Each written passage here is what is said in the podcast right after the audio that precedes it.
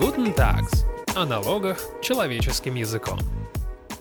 Здравствуйте, дорогие слушатели! В эфире подкаст Guten Tax и с вами его ведущий Алексей Савкин. Сегодня в нашем выпуске мы будем обсуждать не вполне обычную для нашего подкаста тему – мы будем говорить о думскроллинге. Так психологи называют наркотическую зависимость от плохих новостей. Сам термин придуман довольно давно, но в широкое употребление он вышел в начале года. Все, думаю, понимают в связи с чем. Итак, почему мы любим потреблять плохие новости?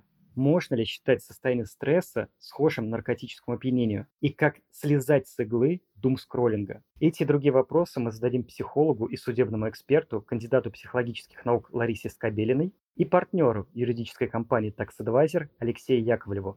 Здравствуйте, коллеги. Всем привет. Здравствуйте. Лариса, приятно снова вас видеть, потому что с вами мы вспоминаем, что мы не столько юристы, сколько обычные люди со страхами, слабостями, комплексами. Вопрос как раз про слабости и страхи. Расскажите, пожалуйста, как и когда психологи ввели этот термин «думскроллинг» и что это такое, вот с вашей профессиональной точки зрения? Насколько мне известно, в 2018 году появился этот термин «думскроллинг», и он появился в связи с листанием ленты новостей в Твиттере. Вот такое навязчивое пролистывание ленты новостей с акцентом на негативе и называется думскроллингом. Более активно стали использовать этот термин в эпоху пандемии. Видимо, у людей освободилось время, и они хотели быть все время в курсе новостей, вдруг они что-то пропустят, и стали чаще говорить вот об этом навязчивом желании все время листать новости. Ну и сейчас тоже, сами понимаете, повод такой, что это явление становится очень распространенным. Ой, поводов много, да. А в чем природа думскроллинга? Почему человек читает всякие гадости? Почему у нас есть эта тяга? Я думаю, в основе здесь две важные психологические потребности человека. Первая – это потребность безопасности. Человек хочет знать новости для того, чтобы обезопасить себя. Вдруг он узнает что-то такое, к чему он должен быть готов. Вдруг он узнает об опыте людей, как э, побороться с тем негативом, который имеет место вокруг. Он поэтому листает новости и фиксирует свое внимание исключительно на негативе. Почему еще на негативе? Ну, в общем-то, во-первых, вообще негативных эмоций больше, чем позитивных, в принципе. И они более значимые потому что они сообщают об опасности. Человек выжил именно благодаря тому, что он знал об опасности и мог предупредить эту опасность. Соответственно, мы фиксируем свое внимание больше именно на отрицательных новостях, чтобы быть предупрежденными об опасности и предпринять какие-то шаги, чтобы себя обезопасить. Это такая первая потребность. А вторая потребность в информации. Человек все больше и больше становится зависимый от информации. Поток информации, который сейчас имеет место быть для человека, он уникальный, он ни с чем не сравним. Нашим родителям и не снился такой поток информации. И дело в том, что человек становится все более зависим от него. И когда этот поток уменьшается, он начинает испытывать беспокойство. Помните ситуации, когда вы, например, забывали телефон uh-huh. или попадали в зону, где нет интернета, и телефон переставал uh-huh. работать. И начинает человек Тревога. испытывать беспокойство сначала, потом тревогу. Иногда даже появляется просто панический страх. А вдруг я кому-то нужен, а вдруг что-то там случилось на большой земле, условно говорят. И вот эта постоянная потребность в информации приводит к тому, что мы перегружаем себя автоматически чисто. Ведь сейчас уже люди не сидят просто у компьютера, рядом у них еще телефон, еще включен uh-huh. телевизор, еще параллельно разговор может быть с близким человеком, который где-то в зоне ближайшего, что называется, действия находится. То есть человек привык быть вот в этом потоке информации. А у нас нет предохранителей?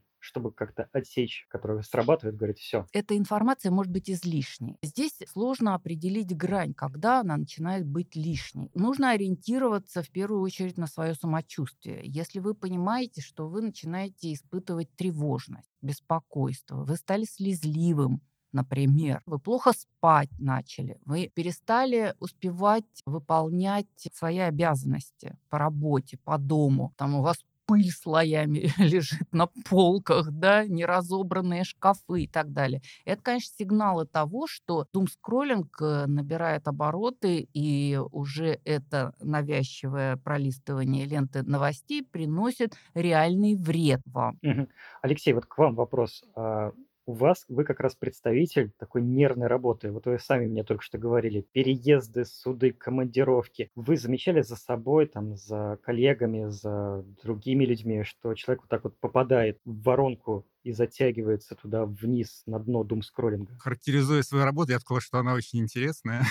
и до сих пор, раз я не бросил ее 30 лет проработав в этой сфере, то, наверное, ее нюансы я вполне себе принимаю. Но у вас бывает, что такое вот вас затягивает одно к одному, плохое что-то случается? Бывает что такое? Ну, тьфу-тьфу-тьфу, как говорится, бывали всякие жизненные ситуации, но не сказал бы, чтобы я как-то длительно находился в каком-то таком вот потоке негатива. А с другой стороны, ну, какой-то стресс меня, допустим, допустим, наоборот, скорее мобилизует. Я скорее собираюсь и наоборот, даже более, может быть, как-то активно начинаю как-то что-то действовать, что-то делать. Что касается там коллег и клиентов, ну да, бывает видно, что, ну, допустим, клиент, и вот на него сыпется налоговая проверка, а еще и правоохранительные органы пришли а еще и что-то там в семье произошло. И бывает видно, что человек просто в какой-то момент перестает адекватно воспринимать ситуацию, и каждый шорох теперь для него это опасность, например, хотя ее там нет. Мы тоже иногда, конечно, там Ларисы хлеб не отбираем, но работая с клиентом, наша задача успокоить, сказать, что да нет, нет, в каком-то новом письме из налоговой еще какой-то опасности дополнительной. Нет, это просто, ну, какой-то рутинный запрос. Просто на него надо ответить. А как вы успокаиваете, как юрист? Разговором, Алексей, разговором, а. убеждением. Наша работа — это общение с людьми. Поэтому мы говорим,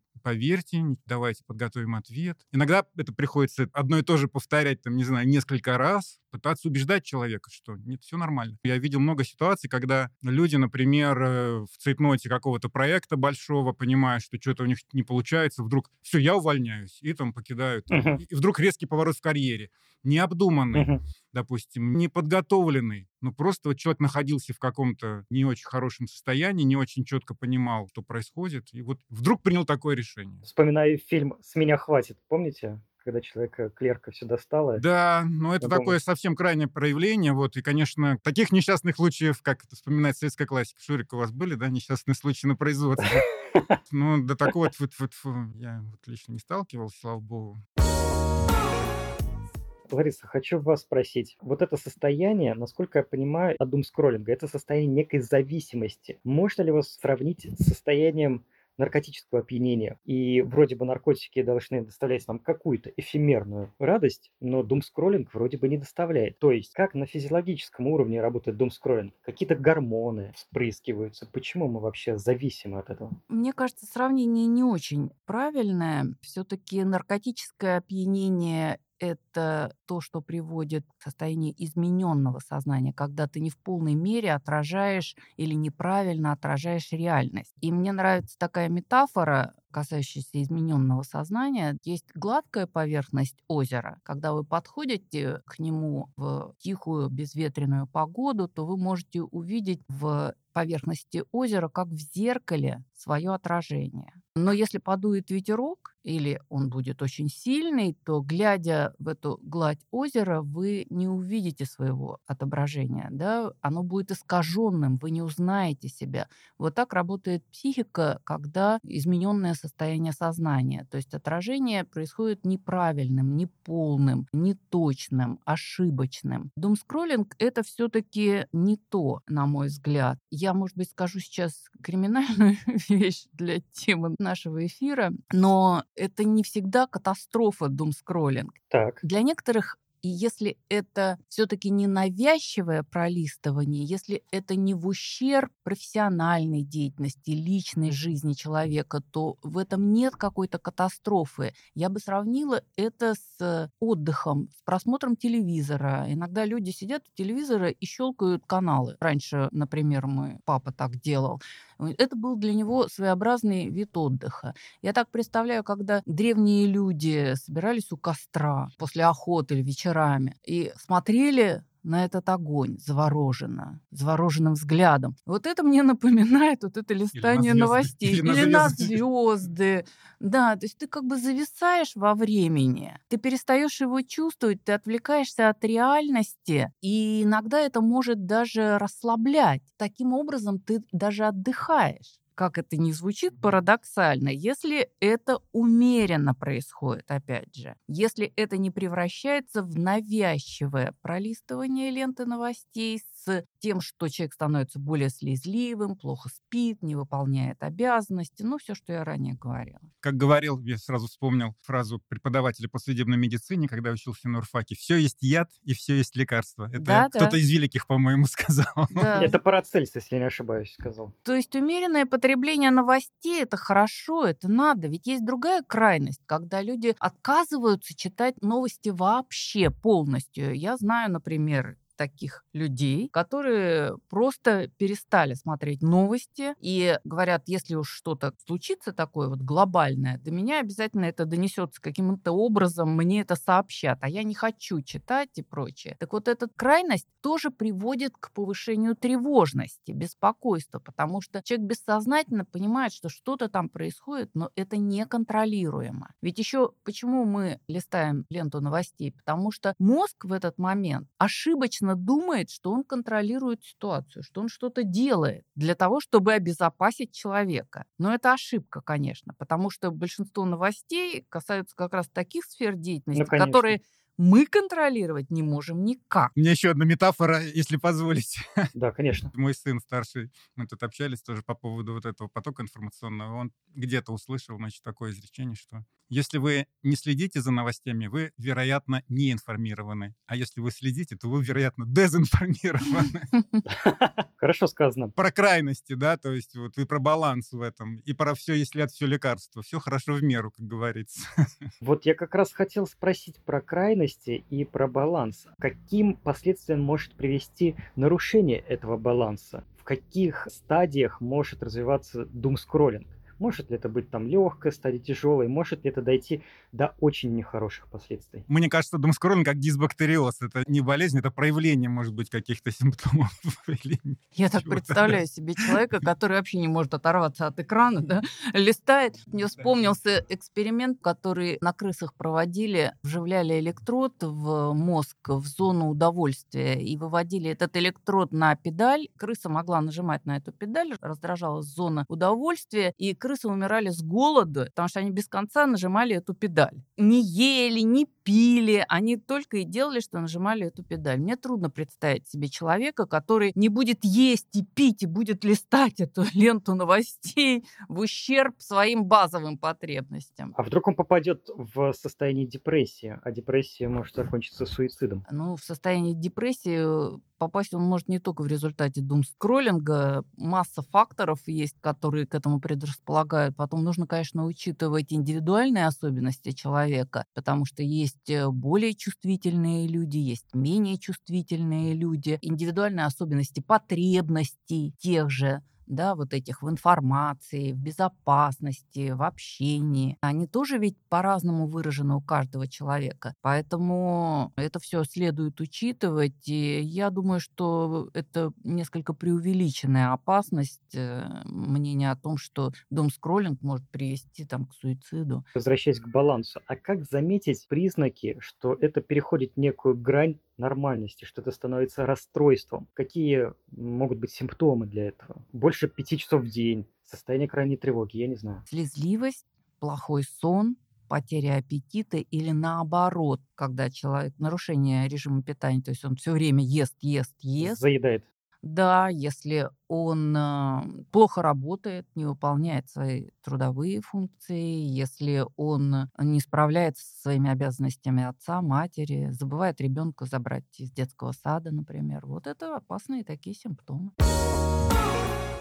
И вот, наверное, мы подошли к главному вопросу нашего подкаста. Как с этим работать? Как отлипать от плохих новостей? И как избавляться от э, думскроллинга? Вот, как всегда, нужны практические советы. И Алексей интересует опыт Ларисы и ваш личный опыт. У меня опять пара изречений есть на этот счет. Как работать с информационным потоком. Про это сказал еще Шерлок Холмс доктору Ватсону. Ага. По-моему, в первом рассказе, когда они только встречаются, и Ватсон говорит, как, вы не знаете, что там планета вращается вокруг Солнца? Он говорит, ну, мне для работы это не надо. Коперник, впервые слышу. Наш мозг, как говорил Шерлок Холмс, это чердак. Тот, кто не умеет в нем держать порядок, тащит в него всякую ерунду. На моем чердаке, говорит Шерлок Холмс, только то, что мне необходимо, в идеальном порядке. Поэтому это вот рецепт номер один. Понятно, что это тоже может быть какая-то другая крайность, но... То есть как... поставить фильтр эффективности, да? Да, совершенно себя. верно, первое. Ну и второе, профессор Преображенский, не читайте до обеда.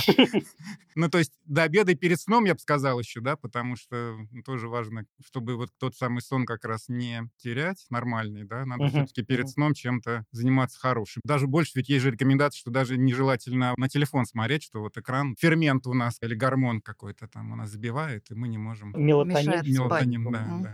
Лариса, а ваши профессиональные советы? Большинство советов связаны с самодисциплиной, конечно, самоограничениями. Но один из самых простых – это когда вы просто даете себе зарок, обязательство смотреть новости, например, только один раз в день в течение, предположим, 15-20 минут. Этого вполне достаточно, чтобы быть в курсе всех новостей. Кроме того, конечно, нужно разделять то, на что мы можем повлиять, то, что мы можем контролировать, от того, на что мы повлиять не можем, и то, что мы не можем контролировать. Мы не можем контролировать, будет другой человек добрым, честным, справедливым, примет он оптимальное решение или нет. Но мы можем контролировать чистоту в доме, порядок на своем рабочем столе. Мы можем контролировать то, чем мы займемся сегодня вечером. Проведем ли мы его с близкими и подарим им какую-то радость, да, или наедине с новостями. То есть здесь нужно четко разделять зону, которую мы можем контролировать, от того, что мы контролировать не можем. Помните совет принять то, чего не можешь изменить, и быть мужественным, чтобы изменить то, что возможно, и мудрым, чтобы отличить одно от другого, да? Эту знаменитую фразу приписывают разным авторам и даже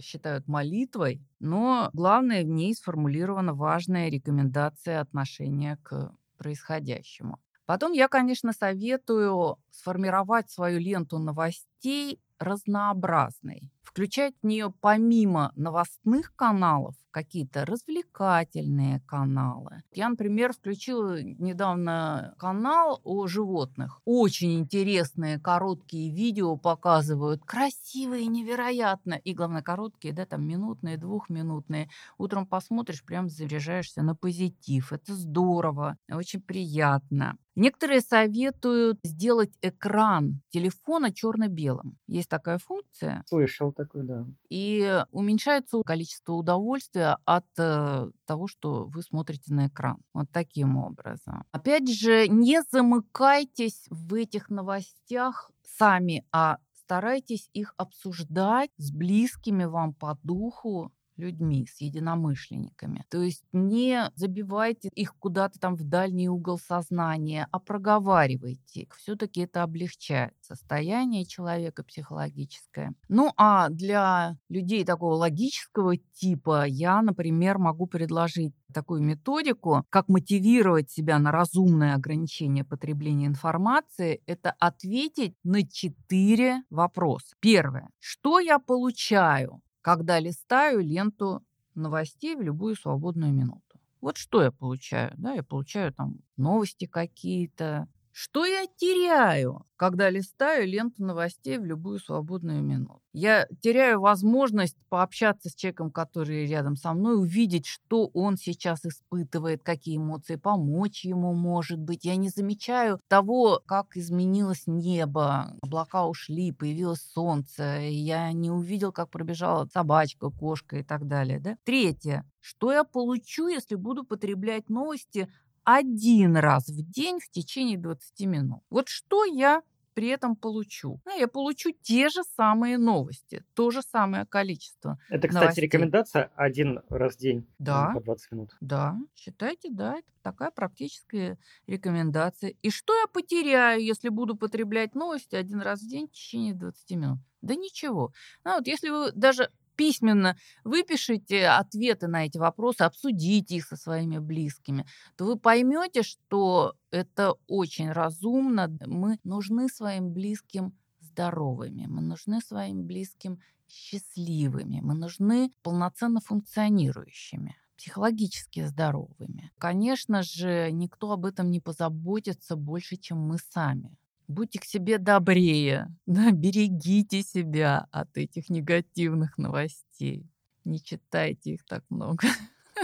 Тогда сразу вопрос. А вот если человек замечает, что у его близкого есть такая проблема, думскроллинг, он постоянно залипает в телеграм-каналах, и сейчас они полны всякими ужасами, он их листает бесконечно, этих каналов очень много. Вот сложно подойти к человеку и сказать там 20 минут, или вот тебе 4 вопроса. Он же просто пошлет. Вот как помочь близкому человеку? Это зависит от того, что за близких, какого возраста этот человек, работает он, учится, опять же, в ущерб этой его деятельности или нет, были ли какие-то дополнительные стрессовые факторы накануне, может быть, это временный способ отвлечься от трудной ситуации. Ну, конечно, нужно разговаривать с человеком. Нужно стараться занять его время другими событиями. Я тут недавно плыву в бассейне и наслаждаюсь. Там еще окна в пол такие, и за окнами видны сосны. Я наедине со своими мыслями. И никакого телефона нет.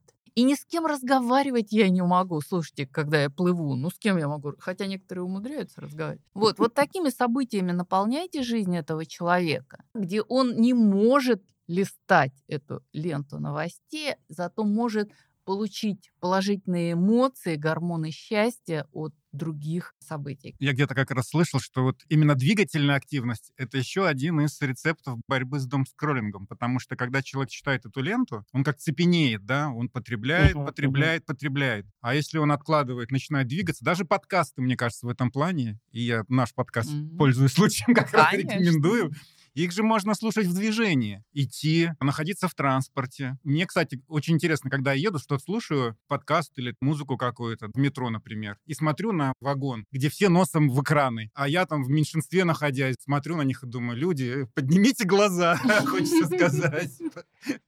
Включите а может, уши. они какую-то умную книжку читают. Может быть, почему нет? Как альтернатива, мне а кажется, а вполне можно. На лыжах едешь, ты же не можешь листать ленту новостей. На горных или на обычных, да, когда на коньках катишься, не можешь, но заполняйте свою жизнь Движением. такими событиями и жизнь своих близких, конечно. Обнимайте друг друга. О, вот это чудесный совет. Гормоны окситоцина да? да, вырабатываются. Мы чувствуем себя более счастливыми. А вообще говоря, ощущение счастья на 50% зависит врожденных особенностей. Мы наследуем его от наших пап, мам, бабушек и дедушек на 50%. Представляете, это огромное на самом деле. Генетически, что ли, да, наследуем? Да, да. Не воспитанием, не через воспитание? Всего на 10% от того, какие события происходят в жизни. И на 40% от действий, которые мы совершаем. Есть специальные действия счастья. Вот Любомирский написал книжку «Психология счастья». Расскажите. Этому надо целый тема. подкаст посвящать. Ну, например. Ну, ну, хотя бы что-нибудь. Там есть и забота о собственном теле например, это действительно приводит к ощущению счастья. И всевозможные техники типа медитации, религии, она тоже позволяет чувствовать себя счастливым. Ну, например, выражайте благодарность ежедневно за то, что вы имеете или за что-то, за то, что вы получили в течение этого дня. И даже рекомендуют делать это упражнение в письменном виде. Или начинать с этого день, или заканчивать. Когда вы садитесь и прям берете ручку в руки и пишете за что вы благодарны сегодня. Может быть, за этот чудесный день морозный, да, с таким ярким синим небом, с белым снегом чистейшим, да, за эту иллюминацию, за эти улыбки людей близких, которые вы видели сегодня. Может быть, вы благодарны своей супруге за вкусный обед. Мороз и солнце, день чудесный, опять же.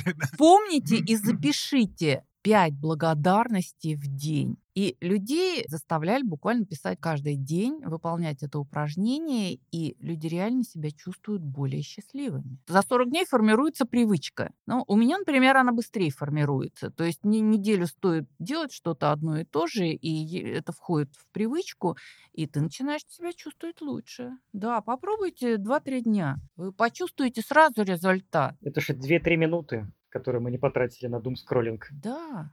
А еще лучше, если вы кому-то сказали, спасибо, Алексей, что вы меня пригласили на запись этого подкаста.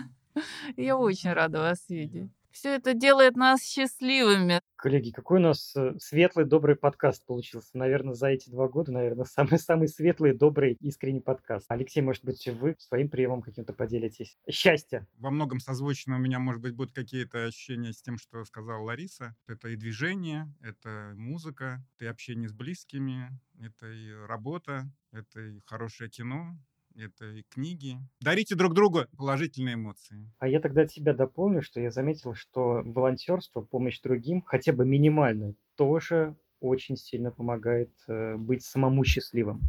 Да-да, это есть в списке Любомирски тоже, да. Небольшая а помощь. что это за книга? Психология счастья называется, Любомерский. Это бестселлер, переведен на русский язык. Можно Давайте запланируем следующий подкаст про тему счастья. Про счастье? Да. Как быть счастливым. Да, как быть счастливым. Несмотря на то, что мир Отлично. рушится. Да, как быть счастливым, несмотря ни на что. Ну что ж, э, коллеги, мы, мне кажется, со всех сторон рассмотрели тему и дом скроллинга и сказали, как быть счастливым, даже дали очень много практических советов. Я предлагаю на этом завершать наш выпуск. Он получился сегодня очень необычным. Напомню, что мы говорили о дум скроллинге, то есть о зависимости от плохих новостей, и главное, разбирали, как ее можно побороть. Огромное спасибо за интересную и, главное, очень полезную беседу психологу и судебному эксперту, кандидату психологических наук Ларисе Скобелиной и партнеру юридической компании Tax Advisor Алексею Яковлеву. Всего хорошего и будьте счастливы. Обнимайте друг друга. Всем пока. Спасибо. Я приглашаю вас на свой телеграм-канал «Психотрюки для адвокатов», который не только для адвокатов. Спасибо. Будьте счастливы.